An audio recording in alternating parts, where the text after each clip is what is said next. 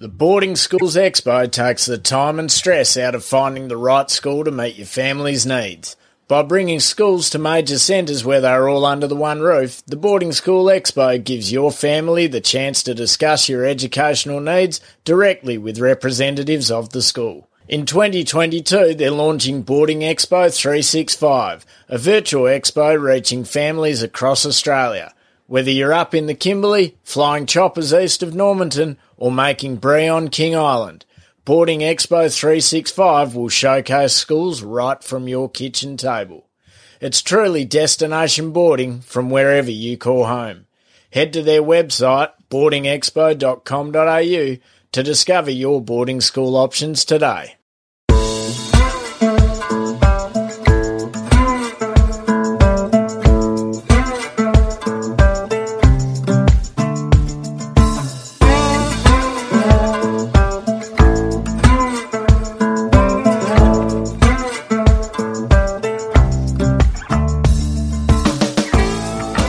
You're listening to the Central Station podcast, where we bring you true stories of what life in the outback is really like and why many wouldn't live anywhere else. So pull up a stump, pop the billy on, or crack a cold one as we talk to the men and women who call some of the most remote parts of Australia home.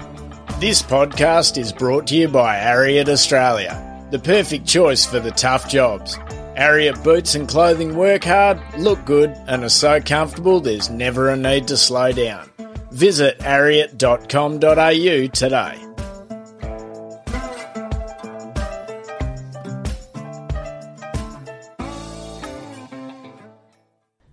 It's a warm summer's day. You're standing at a sheep market in a Middle Eastern country as tens of thousands of people descend upon the city in preparation for the upcoming celebration of Eid. The atmosphere is palpable excitement, joy, and a little bit of stress. Picture your local shopping centre on Christmas Eve. Your job? To communicate the significant rule changes as to how these people can transport their sheep from the market to their home. Namely, that sheep can no longer be transported in a car boot. You're in another country where you don't speak the language or share the culture, and your job is to communicate these changes that have been imposed by another country. So, what do you do? Well, this is the situation that today's guest, Blythe Cownan, found herself in the very first time she worked in the live export industry. An industry that is highly contentious and known by its failures rather than its successes.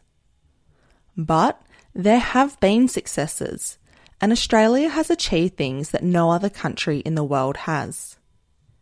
That is in part due to people like Blythe, who have invested significant amounts of their time and energy to build relationships and drive change in countries where Australian livestock are sold to.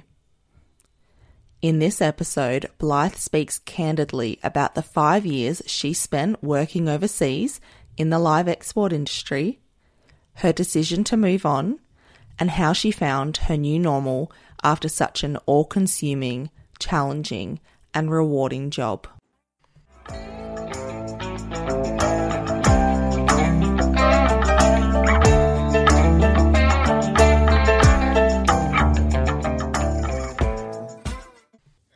My first experience in working internationally with live export was heading into Qatar with Meat and Livestock Australia for a festival called Eid al-Adha, which was one of the the peak periods of demand for Australian livestock. And so this was pre 2011 when all the terrible footage came out of poor handling throughout the live export chains and teams were working in the ground, sort of recognizing we needed to change the handling behaviors with our animals, but also been in quite a difficult situation, you know, instigating big cultural change where someone has purchased a, a product, sort of the animals office and has done for a really long time. We're talking decades and decades. So going in and creating that change was, quite sensitive and in another way quite bolshy and just an incredible cultural experience to be dropped into a foreign country. Um, I guess the Middle East holds a lot of different paradigms for us in Australia. Um, what we're presented on the media and what we're told happens over there doesn't always match up with what you see on the ground. And I guess one of my passions in, you know, in traveling has been to really immerse yourself in local culture and get to know what somewhere's really like as living in it. So to be able to go in and be part of this festival where you're meeting everyday people and immersed in the chaos that is Eid al-Adha was uh, pretty fantastic. So, what was it like in Qatar? I can imagine, as you said, like it's exciting to go overseas and being a new place, but also what I'm not sure about you, but I'm sure what many of us knew or know of the Middle East isn't necessarily the most positive. It's not somewhere you kind of put on a on a travel destination list. Yeah, and for that reason, I was really interested to go and see, you know, what matched my expectations and what differed and a lot of you know a lot of our work on the ground was obviously working with some of the indentured labour throughout the Middle East. So these guys are from India, Pakistan, um, a range of countries across Africa, and so dealing with with sort of that demographic through to the the owners and the managers of the feedlots and abattoirs, which were also from a really diverse cultural background, and then meeting with, you know, Qataris and people who were coming, Qataris, expats from all over the world. So like anything, it's just so much more complex than your initial look. And I think also like everything, it's the, the humanity and the people and that experience of meeting all these different people and hearing their stories and understanding how people live was just an incredible eye opener into a window, I guess, into that culture. What does the landscape and the atmosphere look and feel like in Qatar in the lead up to and during the festival of Eid? I guess there's a huge buzz. Um, you know, people have said it's almost the equivalent, not in nature, but in build up and excitement and expectation to um, Western society's Christmas. So there's, you know, posters everywhere with Eid Mubarak. So, you know, happy Eid. Um, everyone, you know, gets holidays. So it's quite exciting. Everyone's going to be able to catch up with their family, which is really, I guess, one of the core values of, of a lot of the people living over there is family is everything and, you know, being able to celebrate their families and give gifts and catch up with them. They're all really excited to be able to do that and, you know, the purchase of an animal for consumption by their family and then giving away to the needy um, is another really big part of that. So the Australian livestock were a, played a really important role in making sure people could fulfil that need to to both feed their families and give to the needy. So obviously that's why you were in the Middle East because of the presence of Australian animals in, well, not just in this festival, but as a part of their um, food supply and food chain anyway. Tell me about that experience. I mean, it's one thing to, to go over to a new country and work in this space in a normal day, like normal period of time, but to be there during such a massive event and occasion must have just put a whole other spin on it. Absolutely. It um you can imagine coming into a country uh, the the buzz and the excitement and the complexity of an event, say like Christmas in Australia, and all of a sudden you've got these Australians parachuting in uh, with great lofty goals of changing animal welfare in a country and a culture whilst everyone else is, you know, so busy and servicing all of the complex requirements of, of something like Eid al-Adha. And these days I look back in amazement at the willingness that our trading partners actually took us in and welcomed us amongst all this chaos, their busiest time of year. And they had us coming in and really really pushing to change and pushing to set things up very differently from what they've been before. So from that first visit, I guess that was one of my major takeaways was just how hospitable people were and how they really worked and thought and tried to understand our perspective and help us achieve our goals. So, what was the brief? What were the goals that you were there to achieve during that specific event or that so trip? during that specific event, uh, the first campaigns were in the ute, not the boot. And so the goal of this campaign was to educate people prior of the expectations that would be required when they came to pick up animals. So the the animals all got picked up. You know, the, the peak was the the morning before, and then busy the few days before that. Um, but the goal was to make sure people had a vehicle that could transport the animals in a correct manner. Um, there had been poor footage from a, a number of years of unacceptable handling, animals being tied up, um, transported in car boots, and the Eid al-Adha festival doesn't work to a our calendar, uh, so it does change dates each year, and that was coming forward for the next sort of decade was coming forward into a hotter period, and so we really wanted to change the handling methods before Eid al-Adha was during a really hot period.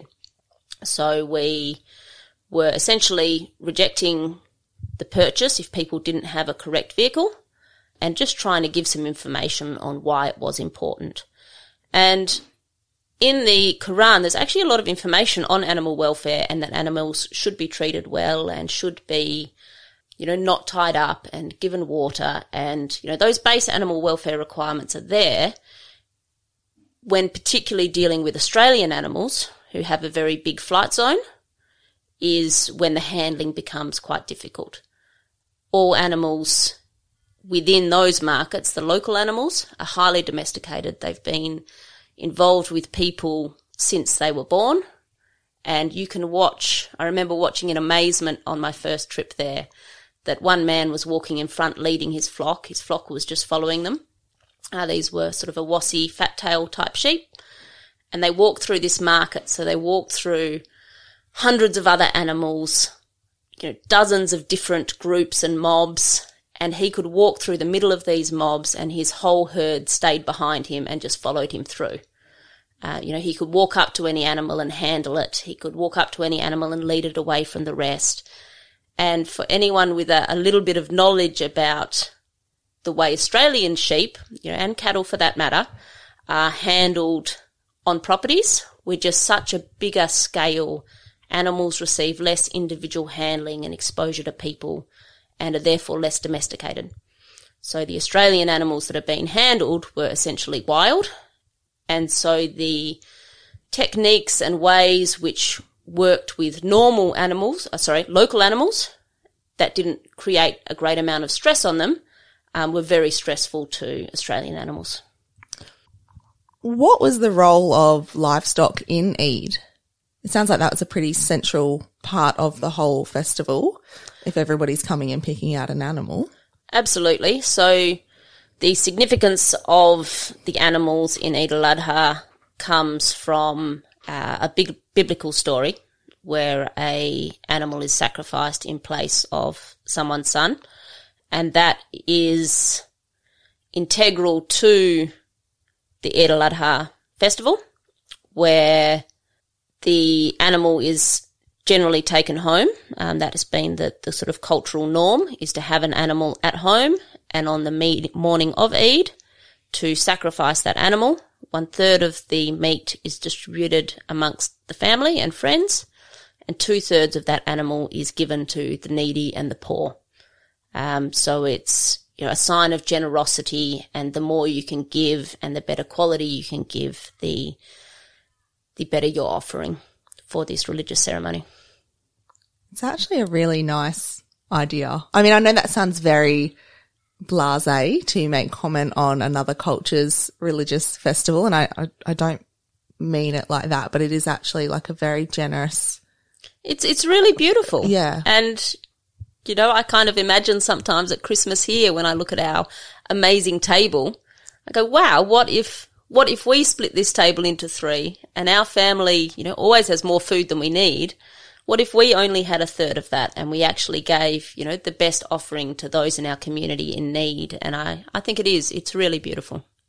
With that in the you not the boot campaign, were there, you said like that people were quite gracious and it was, you know, um, the, the uh, hospitality was, was good and people were kind of, the trading partners were willing to work with you was there, I assume there must have been some level of pushback though, and that it would have been a challenging, just a challenging task to do at any time of the year, let alone, I suppose, in a high pressure environment. Absolutely. I think the, the best way to describe it really is chaos. There, you know, one of the, the major issues around the handling of the Australian animals with that bigger flight zone, um, and being a, a wilder animal was infrastructure wasn't really suited. In Australia, we use things, you know, our yards are designed to utilize and manipulate that large flight zone. So we use things like funnels and races and really know how to work that flight zone with sort of what we call low stress handling um, to to create flow on the animals. Because all of these facilities were built with local animals in mind, uh, they didn't have the same structure to allow flow of our, you know, semi at best domesticated animals. So for starters, it was developing infrastructure which allowed the Australian animals to be handled in a way that was safe for them and safe for the handlers. Um, I'm not sure if many of our listeners have handled sort of a lot of sheep, but I would almost rather handle wild cattle than wild sheep. Really? Because they, oh, sheep fly at you. You know, if you've worked with sheep, then you've probably been head butted or had knees taken out or, you know, a, big a big a wether charging around is a, a little nugget of muscle. Um, and working with them can be scary and dangerous if they're, you know, you don't have the correct facilities. I never would have thought of that looking at sheep. Mm. Yep, big tough Blythe, more scared of sheep than cattle.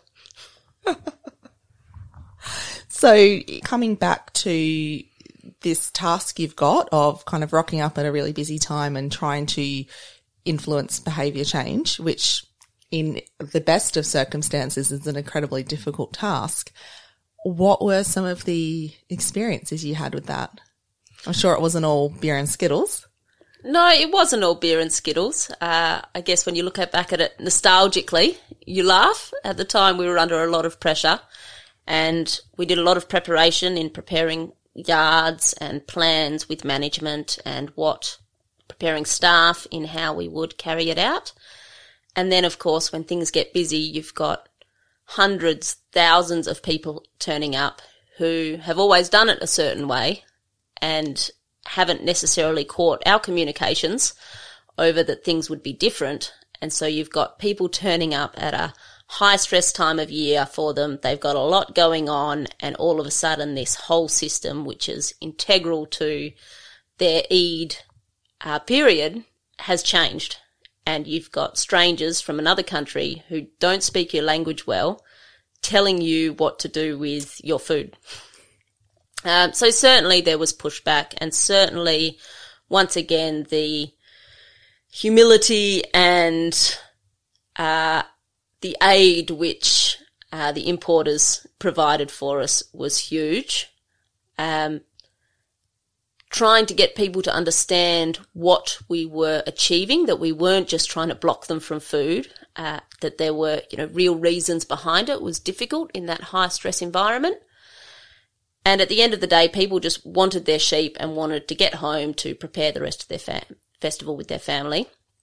Um, so, you know, although there were people who got really upset and abused us in words we'll never know the meaning of, uh, people were really sweet and people were really flexible as well. And, you know, people congratulated us on what we were trying to achieve even then. Um, I remember people, someone turned up in a, a big old Mercedes, or probably wasn't that old, a very big flash Mercedes and they had a few kids in the back seat and you know they rolled up and reversed into the ramp to put their sheep in the boot Uh, and their English was quite good, which was fortunate. Obviously, all of us, you know, had very limited Arabic. And we explained what we were achieving, and they said, well, this is, you know, this is a big problem for us. I don't have a lot of time. I've queued a lot of time to get here. Um, how are we going to fix this? And we said, sorry, sir, you're, you're not going to be able to put the sheep in the boot. It's against the rules this year. Um, you know, these are the things we're trying to achieve. And he said, okay. I had to think. He's like, can I put the children in the boot and the sheep on the seat? and he was half joking, but he was, you know, trying to flex around. And I think eventually the, the children ended up jumping in with a friend and the sheep did end up on the back seat of, of this, this Mercedes. Mercedes with cream leather seats. And I remember the Australian team all just looking at a, around at each other as this Mercedes drove off with the sheep on the back seat with its head between the headrest looking out the windscreen and just almost being in awe of, of the flexibility of people, um, and the good humor in it that they would, they would take this on. Yeah, that's that's incredible. What um I understand this first trip for you was also in a volunteer capacity. So how did that opportunity come about to go on this trip and start your career in live export? Well, it's a pretty complex story, I guess, which All right, well, I'll ask for the nuts and bolts of it then. Uh, I guess it was a, a culmination of of many life skills and positions, um, which made me even eligible or considered to go on board this trip. As as you've heard, it's a unique set of circumstances and does require much more than animal handling skills. I'd travelled a lot after school. I'd worked in agriculture, sort of aquaculture. So I worked on cattle stations through the Kimberley. Uh, worked on pearl farms out in the Buccaneer archipelago and done quite a bit of time in mining. And between all of these jobs, sort of travelling overseas, um, being to sort of most continents, really enjoyed different cultures and meeting people. And then after I'd finished up some mining work in Queensland, I decided it was time to come home. I grew up in the Pilbara region uh, on a mining town on Yarrie Station. And so on my trip home, I ended up back at Yarrie and caught up with Annabelle and was doing some work. Annabelle Coppin, who owns Yarrie Station, doing some work there. And Annabelle had recently completed a Nuffield scholarship looking into the live export trade. And so I had stopped and do, done some visits through the Middle East and caught up with the Meat and Livestock Australia team there. And from there, she'd been offered ongoing work. And that's where, with the Eid al Adha festival coming up, they needed extra feet on the ground. And with my, my travel experience, my interest in different cultures, with my ability to communicate and connect with people, partnered with my understanding of the Australian livestock industry um, and good animal handling skills, um, I was considered a, a pretty good fit for a tryout over there. So this wasn't something that you had dreamed of since you were a kid and been working towards. It was sort of a, you know, preparation meets opportunity. Like A, like Absolutely. a chance encounter. I really consider my whole life is right time, right place, right attitude. It um every amazing opportunity that I've I've had and experienced has come from taking a bit of risk and saying yes to to something which which could be a bit scary or could be a bit challenging. Uh, but giving things a go has always been sort of one of my my main attitudes and drivers. Well, it certainly worked out for you because you ended up working in the live export industry for five years. So after that first trip, how do you go about saying like, you know, oh, thank you. This is a great experience. You know, happy to be here to, I want to do this again. What do I have to do? Like, how do I get involved in this in a professional, well, not that you weren't professional there, but you know, I suppose a paid, you know, as, as a career. Yeah, once again, it's just taking opportunities when they're presenting. Although the opportunity was exciting and fantastic, um, I'm not a particularly pushy person when it comes to, you know, I've got a lot of dreams. I don't probably don't even know what most of them are yet. Um, so where I end up's always a bit of an adventure. Uh, and although that was a, a, great adventure, it, you know, I didn't read too much into it as far as a career opportunity. I think I was in a relationship at, in Australia at the time with someone who wasn't particularly keen for me to travel a lot. And so although it was a lot of fun, I kind of went, all right, we'll see what happens. And it wasn't too long after that the 2011 um, footage presented very widely on mainstream media of some really poor handling across the live export chain, which was shocking and awful and embarrassing that we hadn't, as an industry, done more prior. Um, I know more than most that we were out there trying, but there's a lot of limitations in changing rules in other countries. But the, the 2011 footage and subsequent live export ban was really a huge instigator for change. And big change happens through big pressure. So that was when all of a sudden there were, was the, I guess, the pressure and the push to really put things in place to be able to make big change in market. Um, so that was the point where, you know, my sort of, I think I might have done two Eid festivals by then. And that was when there was, I guess, funding and drive to really get people in market to, to try and figure out how we were going to handle this situation and how we were going to improve the welfare for Australian animals and all animals through those supply chains. There was a framework put in place after the ban, uh, the trade resumed, after the, the government imposed that ban in 2011.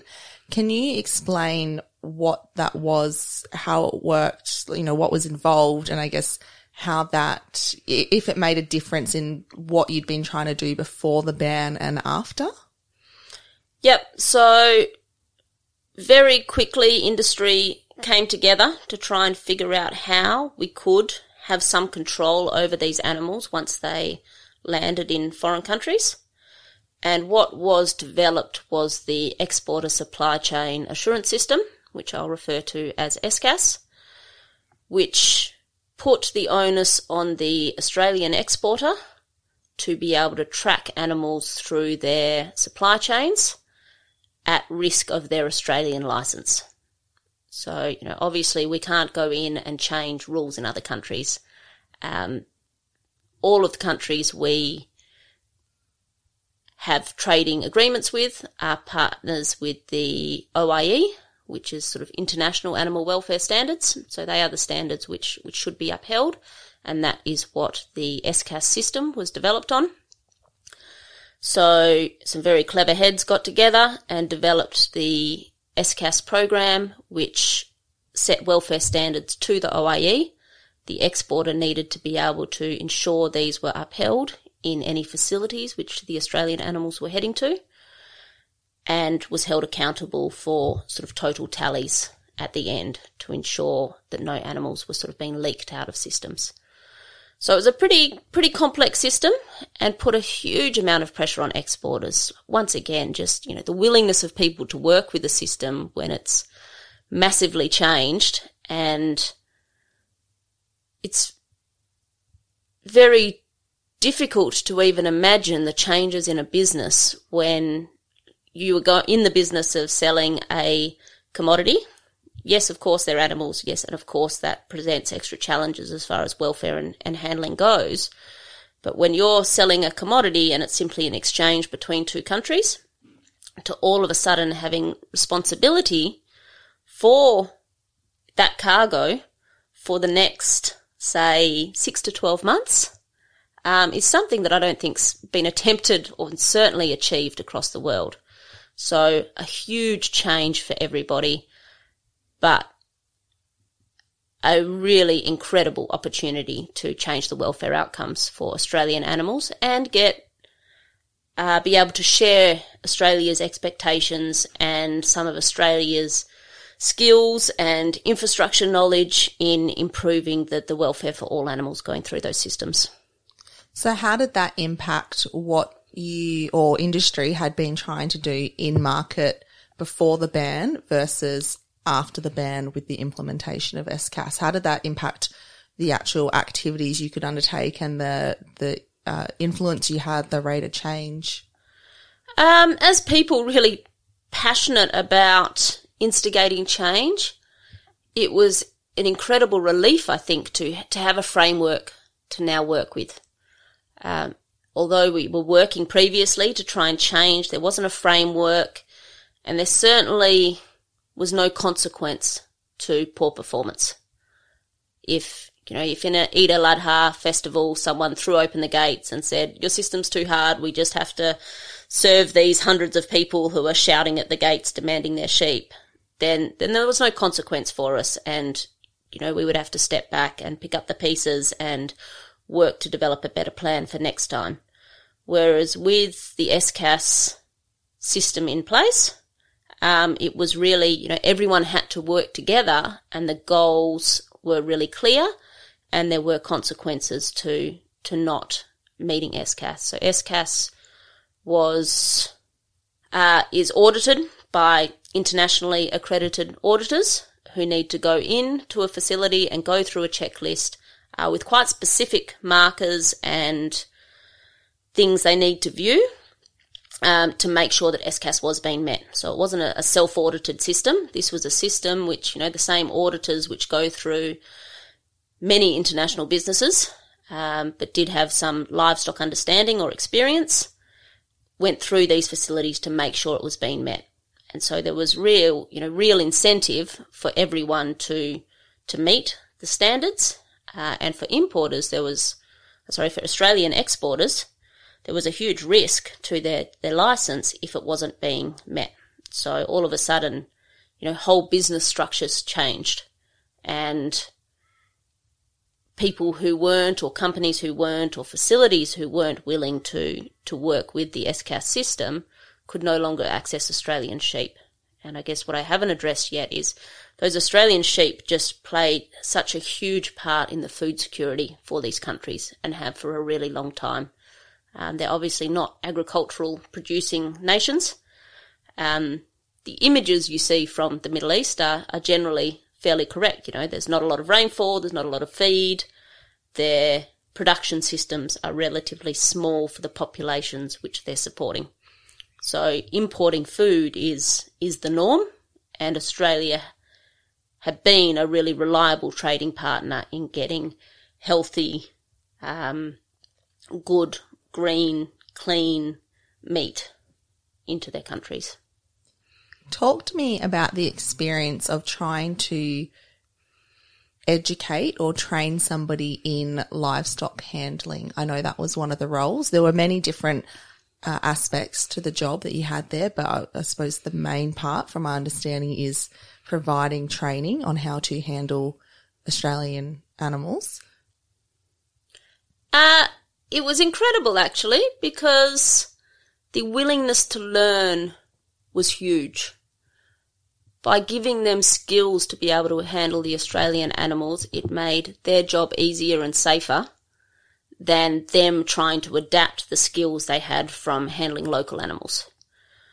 I guess the other aspect was that a lot of these people working in in the facilities at the labour level had not been invested in much. And so to be offered training and to have someone traveling from a different country to give them skills was, was really valuable.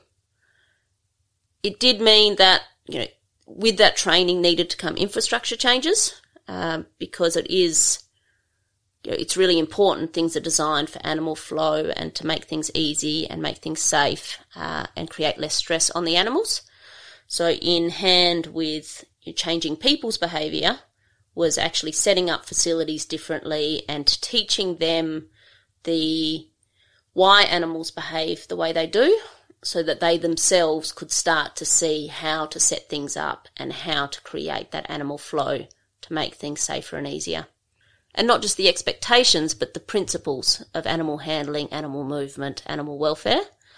It was never a, a matter of wanting them to be reliant on us for this training and this information. It was about building them up to understand the system so that they could could manage things themselves. So you're in a foreign country and you have language barriers, cultural differences. Not to make a song and dance about this, but you're also a woman in a part of the world where I suppose women play a, have a different role. How does that all work into trying to communicate with someone and change behavior and, and train them in something? It was a really incredible experience. I'll never forget post SCAS. One of my first jobs was to go into a country and obviously, as I've said, there had been a presence previously and we had been sort of trying to improve things incrementally. But going into a country and turning up at the airport and picking up my hire car, and I was, you know, by myself on this trip, and I had a GPS with the locations of all of the facilities across this country. And my job was essentially to map where Australian sheep were going and how many sheep were going because pre SCAS, once they were off a boat, you know, they could go anywhere. And, and quite rightly so. They'd end up in sort of little farms and smaller feedlots and sold as individual animals. Um, and so when SCAS came in, these whole countries' supply chains were essentially unknown. And so, you know, I think I had a hotel booked, I had a hire car booked, and my job was to drive around this country and see where Australian sheep were, talk to the management of facilities, see what level they were at, um, what kind of support they needed to be able to get to SCAS standards, if they could get to SCAS standards at all. And I remember my mind just being blown that I was being given this responsibility and opportunity just to go out there and actually do something. I don't think I ever really, maybe, maybe with all we hear in Australia, I, I questioned my wisdom of, of kind of getting involved as an, as a woman at early points. But I guess I'd already done my time in the Eid al-Adha festivals and working in larger teams to know that the hospitality of people was incredible. Uh, if anything, the women are put a bit on a pedestal. You know, there was, I was a novelty to an extent. They weren't expecting to see people working in a, a dirty, or women to be working in a dirty physical environment. Um, so there was an element of intrigue of why, why you would choose to do this. Uh, I remember being asked by one of the vets I worked, because everyone's very polite at first. You know, everyone, of course, you know, just superficially polite. But as you get to know people more, they ask you more questions. And, you know, he says, Blythe, Blythe, why? Did you go to primary school? I'm like, oh, yes, Dr. Omar. I've, I've attended school. Ah. Oh. And high school, tertiary school? Do you have education? I'm like, ah, uh, yeah, yep, I've done all my schooling, Dr. Omar. He says, ah, then then why, if you're not stupid, would you choose to do this? Why would you work with the livestock? and it was just such a, you know, and we both laughed and I explained why I worked with livestock and that, you know, many women and kind of intelligent, capable people would choose this role in Australia. But just a real insight into, you know, for them it wasn't a, a noble profession, I guess, to be working out in the yards and, at different times I'd be doing feedlot work, at different times I'd be doing abattoir work, and, you know, we'd be on the floor with the guys. You know, you'd be covered in, in blood and guts and shit and, you know, all of those things which comes with working in the nitty gritty of livestock. And, you know, if anything, as a woman working in those countries, and we were in, in quite a controlled environment as far as, you know, working with management of facilities, but as a woman going in, you got initial attention simply because you were different.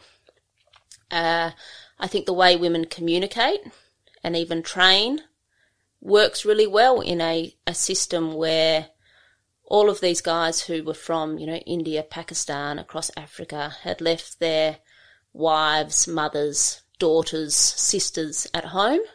And so having that, you know, having that contact and that softer touch and that you know, leaving the testosterone out of things quite often got a really good outcome in training and creating change because you just approach things differently. How did you go with the language barriers? Was there a lot of like sign language and finger pointing? To an extent, I guess we're, we're very fortunate that English is the international language. And in such a melting pot of cultures such as the Middle East, most people had a basic understanding of English because not all of them spoke um, the different languages that were, you know, were spoken by the crew. And so a basic level of English was there.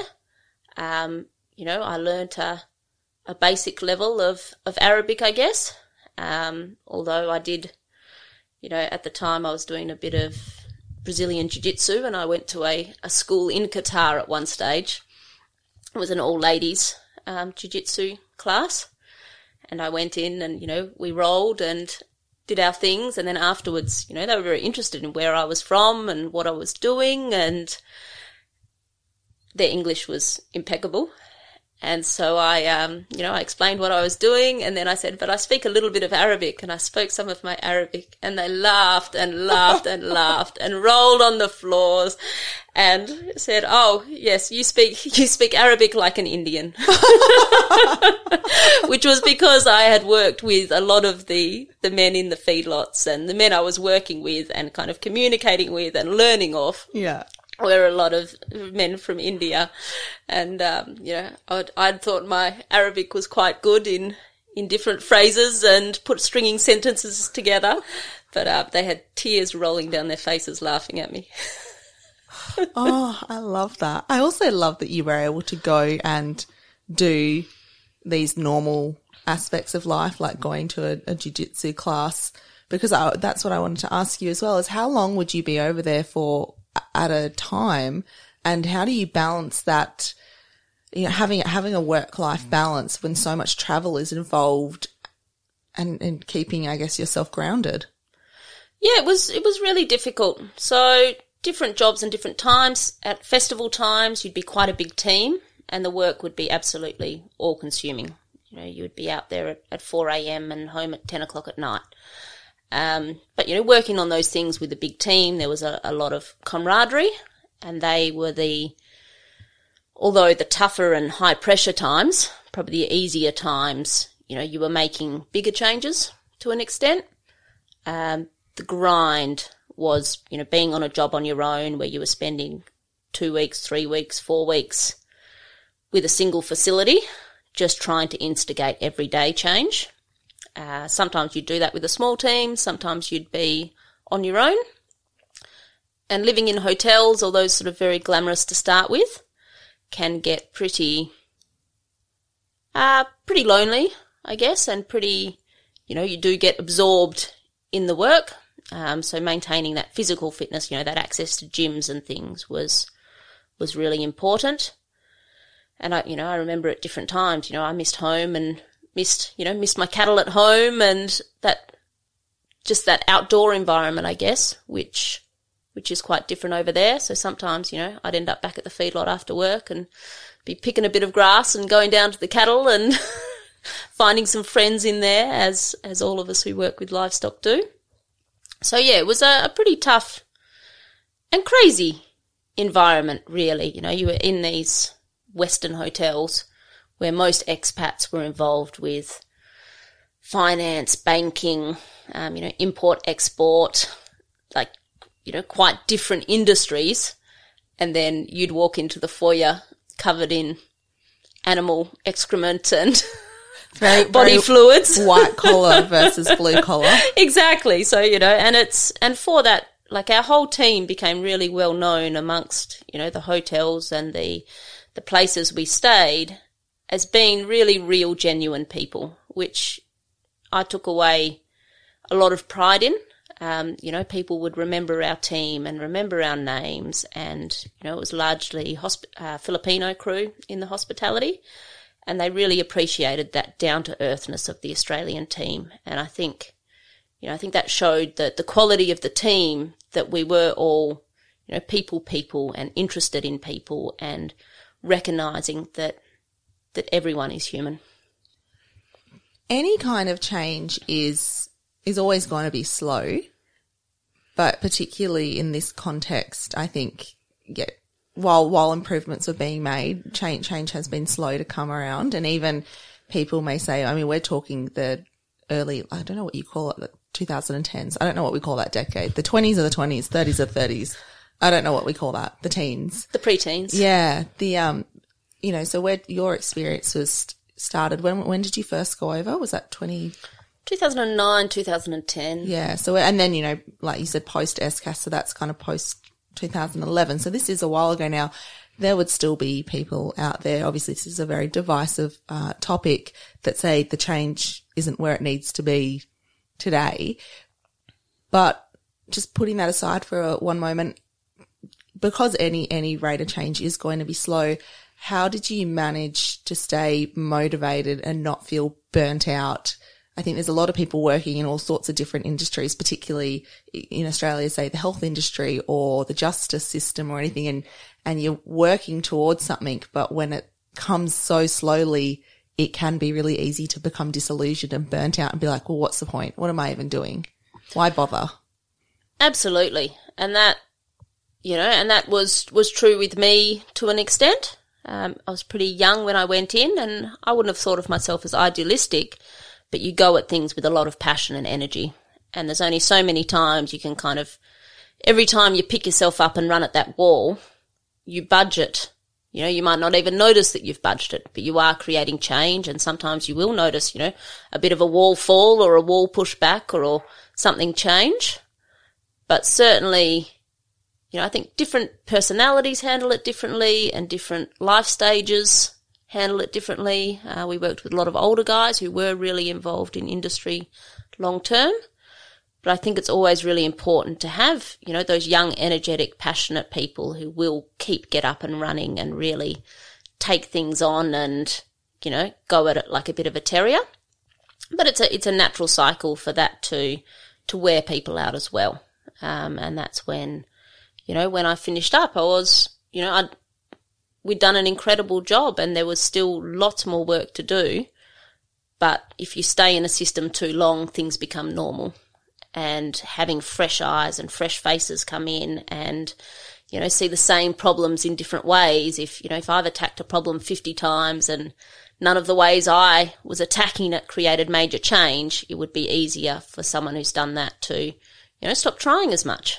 And then a new person comes in and sees the same problem they might try 30 different ways that don't work and then find something which creates a change or creates a link or um, gets the result which you're after. So it's important to always have sort of fresh eyes coming in and that aiming for continual improvement and not settling that either this is the way it always is or this is impossible to change um, to have that coming through is is super important, and it's also important to have those those long termers who can, you know, remember how much change has happened, as long as they've got the attitude that we can always do better. Your work took you to I think it was half a dozen countries in the Middle East over the course of of your time doing this um, consultancy, but you also had a chance to travel to and do some work in Russia. What can you tell me about that? Um, that was an incredible opportunity. So that was sort of working with um, a great friend and mentor, Boyd Holden. Uh, episode five on this podcast for anybody listening. Boyd Holden, episode five. And we headed over to Russia um, for on behalf of an exporter to do some work with farms that were receiving a lot of Australian animals. So there were two teams of us with a a kind of handler at the lead, a vet working with us, and a, a horse specialist.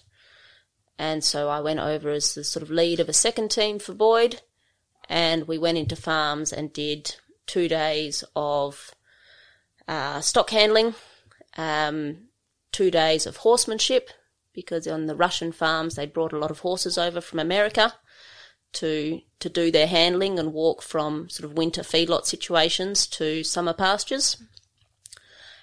And once again, these people hadn't been invested in as far as training in that much, so there there was interest in the training, but it was a little bit of a different environment. Um, the so- Russian people and the Russian employees can be, you know, could be a little bit jaded um, as to to what our goals were and what we could actually offer as trainers. Um, so, but incredible to spend six days with these people doing the handling, doing the horsemanship, and then the last two days we're actually gathering cattle up and walking them out to summer pasture. So I guess essentially developing some some mustering skills and gathering and walking cattle out um, to you know best educate the people and the cattle to make their job easier each year. What are the differences in working with people in the Middle East and Russia? Oh, it's very different and many differences. Uh, I guess the the first most basic is the the people we were working with in the Middle East was a labour force which was brought into the country to work in these facilities, and they were sort of sending money back home to. It was an opportunity for them to get ahead by working away and send money back home to their families. Uh, in Russia, we were dealing with Russian nationals and so that does make quite a difference just in the attitude of people towards workplaces and opportunities and even training opportunities.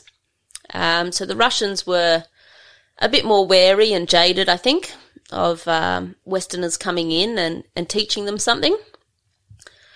I guess another huge difference in between the countries was uh, I've never had anyone turned up with vodka on their breath in the Middle East before. Whereas in in Russia, that was not an irregular occurrence, um, and quite often we'd be brought in a little water bottle of homemade vodka for us to try later, and the the characters, I guess, in in the Middle East, you know, people were learning because that was their job to learn. Whereas in Russia, I guess it was maybe even more a bit like trying to teach things in Australia, where you'd have a little bit more pushback. Um, and so, you know, in Russia, we did work with translators the whole time because there, there wasn't that common language theme. And so you'd, you'd often, or you'd always have a translator sort of working with you and, and going through. Uh, we did learn little bits of, of Russian as we went, of course. And I'll always remember some, one of the Russian guys coming in and we were doing a, a livestock handling exercise. Um, so it would have been something around, you know, pressure and release and, and recognizing the impact that you're having on animals in a handling situation. And he came in and did a totally piss poor effort and, you know, was really ordinary and, you know, turned around to me and did his big fake smile and a big thumbs up and said, Ochin Harashaw, which, you know, is very good. And I was you know, furious because he'd been pushing back the whole time in class and just not interested. And in my best furious Australian voice, I said, Ochin niet Harashaw, which is very not good. And I think from then, you know, everyone just erupted in laughter. And, you know, he'd, he'd been this bit of a joker and character in the class. And from that point, you know, we'd kind of laid our cards on the table and from that point we got along and had fun and he put a bit of effort in and, but you'd never get that kind of a pushback, I guess, in the Middle East. Whereas, you know, you really had to kind of show the Russians you knew what you were doing and that you were one of the team and, you know, you had a sense of humour before they'd really come on board in, in trying things and taking things on that's just made me think of another, you know, there's another layer of complexity there in your job. So I think training anyone in anything is is a difficult job. I know well, I think for some people more than others. But then also I just I suppose I'm wondering you're in another country and both of these regions aren't necessarily the most politically stable or safest regions in the world.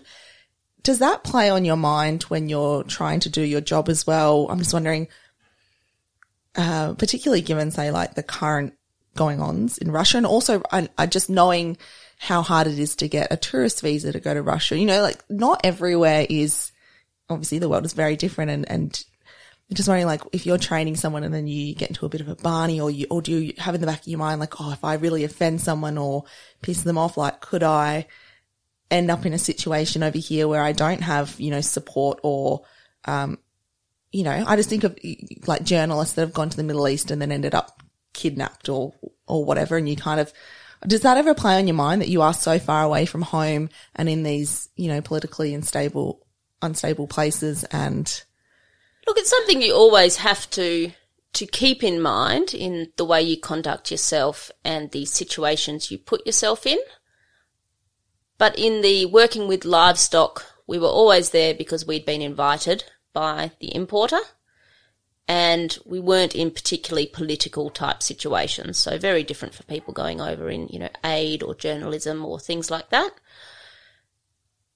So I never, I never really felt unsafe I don't think I ever felt unsafe. I felt fairly supported. We had a really good support team and network back in Australia. And, you know, some of those guys to this day, if I was in a, a heap of shit, then, you know, it'd be Dundo would be my call. If there was a, someone to get you out of a situation, uh, we had a really strong team and good networks. And look, I had better phone service on farms on the Ukrainian border in Russia than we get on our own farm in Australia.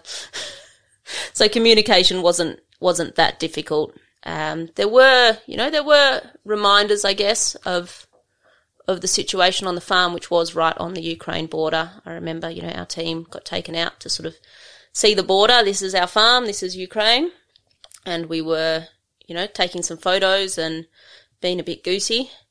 And then out of the the forest, essentially, emerged fully camoed, fully face painted, um, automatic weapon carrying soldiers. Um, three or four kind of melted out of the bush and, you know, approached the guy who'd, who'd taken us out here and had some pretty stern questions for him. Um, he presented our documentation. They looked up their documentation and saw that we were recorded for being in the area. And then they melted away and you'd never known they were there. Um, so, you know, the tensions have been going on there a long time. And I guess to an extent, when you're, you know, young and commitment free and, and traveling a lot, you can't be afraid of every situation or you'd never do anything. Um, but there were reminders along the way of, you know, wow, there's, you know, really serious stuff going on in the world. And, and I'm really glad to have been exposed to that because, you know, Australia is a very safe bubble to live in. Um, you know, even traveling through Russia and seeing some of the the poverty and conditions people were living in and hearing tales of, you know, children dying of ear infections and you know, it's a real reality check when you're actually feet on the ground in those areas. It really brings the bigger picture of how so much of the world lives. You have had an incredible wealth of experiences in the time that you spent working in the livestock export industry. It's just phenomenal to think about. Where do you go after having a job like that? You mentioned earlier that it's important to have new people come into industry and some people, you know, not to stay there forever and, and you moved on. But how do you, how do you find a new normal after such an exciting and incredibly rewarding career? I guess live export gave me the opportunity to to travel the world and particularly in the last couple of years circumstances where travel is so limited. I, I look back at what we used to do and and just smile in amazement. It has been a an incredible opportunity traveling the world and seeing different agricultural systems. Um, so as well as sort of the Middle East and Russia, um, I travelled with uh, the Cattle Council of Australia to places like Texas and Mexico um, as parts of delegations, visiting different properties, seeing different systems, and as well as my expectations of of high welfare systems, um, I became much more interested in the the actual production side of things. So land management, um, developing farming systems that are both a environmental positive and a animal welfare positive. And so in, in 2014, so a bit before I finished up overseas, um, I was already burning out a bit sort of at that stage. And then it just became a greater, a greater need and want to spend more time at home, um, put roots down literally and really after seeing so much of the world where agriculture and land management has, has done damage, I really wanted a piece of piece of ground of our own to to improve and try things and see that if I could be part of a system which is actually um, providing really amazing quality food whilst building soil and uh, providing wildlife habitat and yeah, create a system which is quite holistic um, in its its view. So we, we bought our first farm uh, called Runnymede in 2014 and set about trialing some methods from, you know, amazing people we'd both met and, and heard of um, over our career. So people like Alan Savory, uh, Joel Salatin, Gabe Brown are all doing incredible things in terms of land management and, and animal production we started with beef cattle, so started producing our own beef cattle, and and then moved into pastured poultry, so egg production, um, which has just been this incredible learning journey. Uh, we moved to a, a second farm uh, three years ago through a stage succession plan with a retiring farmer um, that I used to work with, and it's been a big step up um, in land size and management sort of style and strategy. And yeah, we're just working really hard on our sort of our beef breeding program, our grass finishing, and the egg production has become quite a big part of our business. So it's, you know, from one adventure to another and one learning curve to another. Um, you know, they've both been incredible journeys and um, I'm really excited to see where we end up with with this business. Now, I know you're a cowgirl from way back. Beef, you know, beef cattle, that's always been your thing. And this is obviously a podcast that centers around people that have some connection to cattle. But I have to ask you about the chickens. We, we've got to talk about the chickens because as people will come to see in just a moment, there's a huge um, parallel there with you know, you may think, oh my God, how do you go from working with in the Middle East and live export in that industry to raising chickens? Like, how does that marry up? But it, re- it really does. The way you, I'd never actually seen this before. So in Australia, I think most people would be aware that there's two to three. I think most people probably just think of it as a binary, like uh, in terms of production systems, like your cage eggs or your free range. There's also an intermediate one there called barn laid but yours is different. I know technically speaking, it comes under free range, but the way you raise your chickens just is, I don't know, it's just the coolest thing ever. Can you explain how, what, what pasture raised poultry is and how that works? Paint us a picture and then we'll make sure everyone runs over to your social media and watches the videos and the photos because it's, guys, it is the coolest thing you've ever seen and you'll never look at a packet of free range eggs in the supermarket the same ever again. It is, it's an amazing system. It's one we'd seen done around the world. Um, everyone does it a little bit differently. It's a tiny part of the egg industry. But the, the pastured system is a system focused both on hen welfare and land health. Uh, anyone who's had a chicken pen has seen that, you know, if that chicken pen's stagnant or static, then those chickens will eat everything green and you'll end up with bare dirt where nothing will grow. And the same for those bigger industry type systems. Um, chickens, the impact that they have on environment and community can be quite negative because you've got so many birds in one place, uh, enclosed, and the free range legislation isn't really what, you know, people think of when they think of free range birds. So the pastured system involves mobile housing. So we've got mobile trailers where the birds roost at night and where they lay their eggs onto a, a central conveyor belt. And those vans move around the farm. So chickens do about 60% of their pooping at night. So when they're sleeping, they fertilise the ground underneath the vans. Um, those vans are never, the doors are never shut. And those chickens, as soon as it's near daylight, they'll jump out. Um, they've got sort of ad lib access to grain, which they do need to to keep laying eggs at a commercial scale. They've got ad lib access to grain, and they spend their day out, um, you know, hunting for grasshoppers and resting in the shade with their mates and doing chickeny things, which is really important for us for those animals to be able to exhibit their natural behaviours.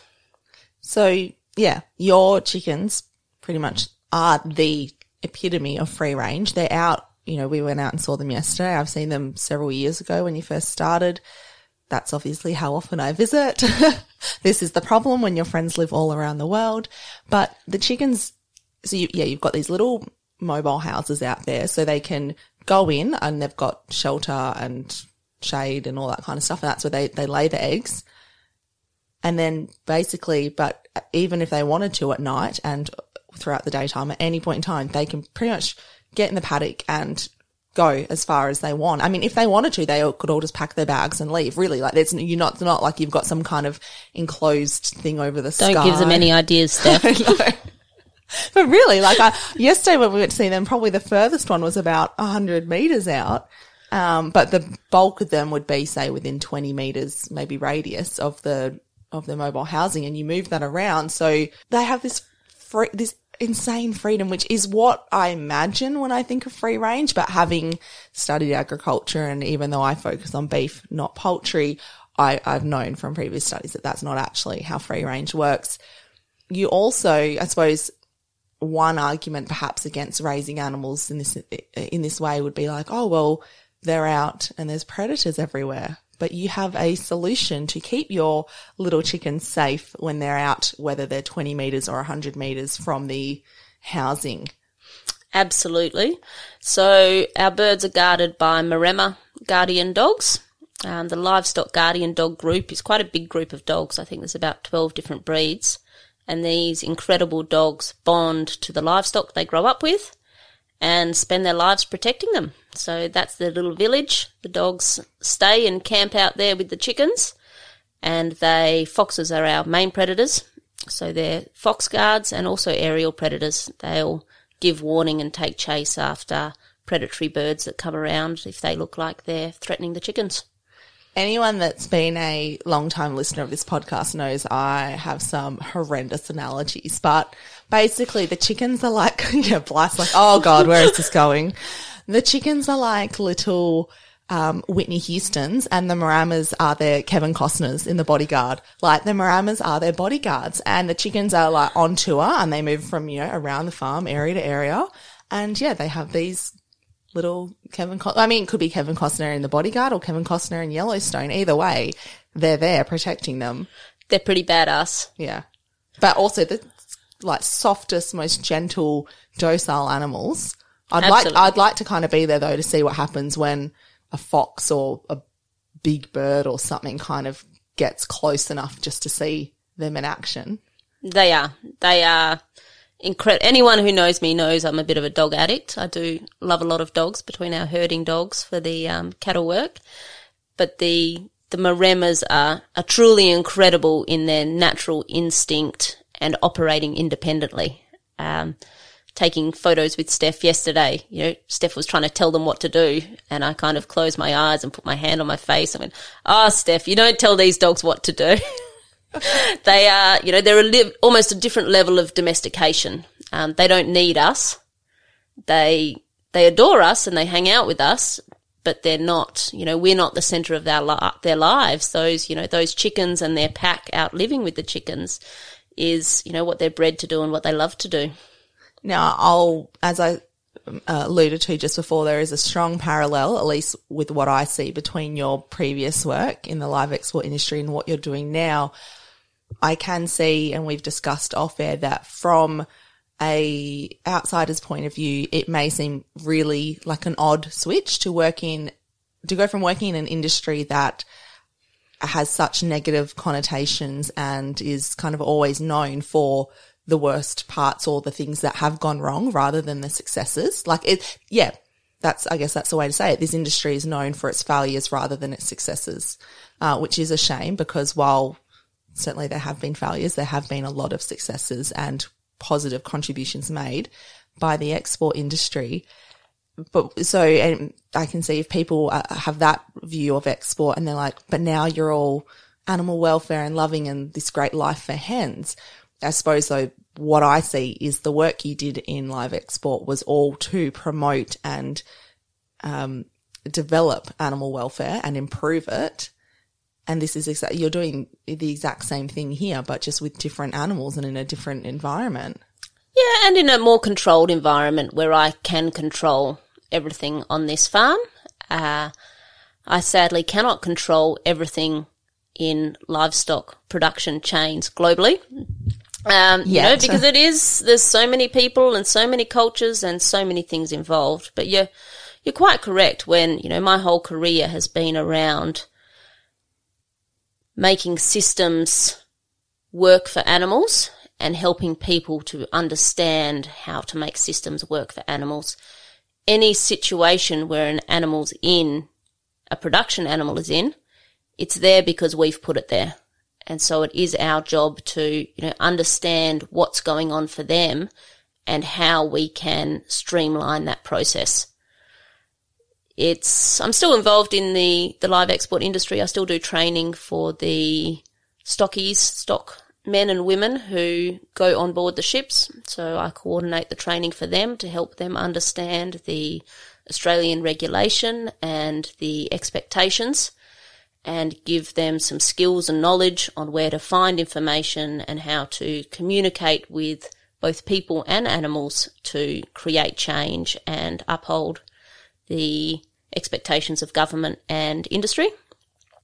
But it is, you know, the live export industry will change and evolve. There is still a focus on, you know, a large focus on improving systems and creating change. What will also evolve is our markets. Traditionally in the Middle East, uh, receiving, you know, whole live animals was very important because of carcass utilization. They use everything, you know, they use the feet and the tongues and the eyeballs and the heads. And, you know, I'll never forget the most interesting meal I had was, you know, a tray served to me, cooked especially for me as the special guest at a feedlot. And I turned up and it was mashed tongue and eyeball and bread and I had to politely eat this even though I was on the back of a food poisoning incident from a hotel lounge and had to eat this. It didn't grow on me. I don't like to um, be insulting of other people's food, but oh my goodness, it did not grow on me. Um, you know, that utilization, that whole carcass utilization is something we don't understand or do much in Australia. Um, but even, you know, those more traditional ways are moving as well. And, you know, there is and will be less demand for that whole carcass utilization. Um, you know, we're already seeing huge changes in how animals are transported as far as chilled carcasses going into markets. There will be a constant evolution of the markets we're trading with, and that will change the, I guess, demands and what live export provides to the world. But we certainly should never stop trying to make systems better. Um, you know, all of these production animals are, are in our systems that we've created, and it's our job as handlers to always ensure we're creating continuous improvement. Looking back on your life so far, what would you say is the major takeaway lesson? I think saying, both saying yes to opportunities. You just never know where things are going to lead you. Um, and that does require to be a bit brave and take some risk. And some things will work out and some things won't. You know, and when things don't work out or when, you know, things are going really shit or really hard, Um, to remember that, you know, you've made it through every tough day so far and that this too will pass. So, you know, being open to opportunities because they will lead to adventures beyond your wildest dreams. You know, I could never have, have dreamed or predicted or plotted um, my career line so far. And when you sit down and talk about it, you know, it reads a bit like a, a storybook. Uh, and that never would have come about if I hadn't sort of said yes to some opportunities which seemed a bit intimidating or seemed a bit, a bit scary or I perhaps didn't feel totally prepared for. Um, but if you wait for everything to be perfect, then you'd never do anything. So just, just taking that bit of a risk and a bit of a step and, and backing yourself.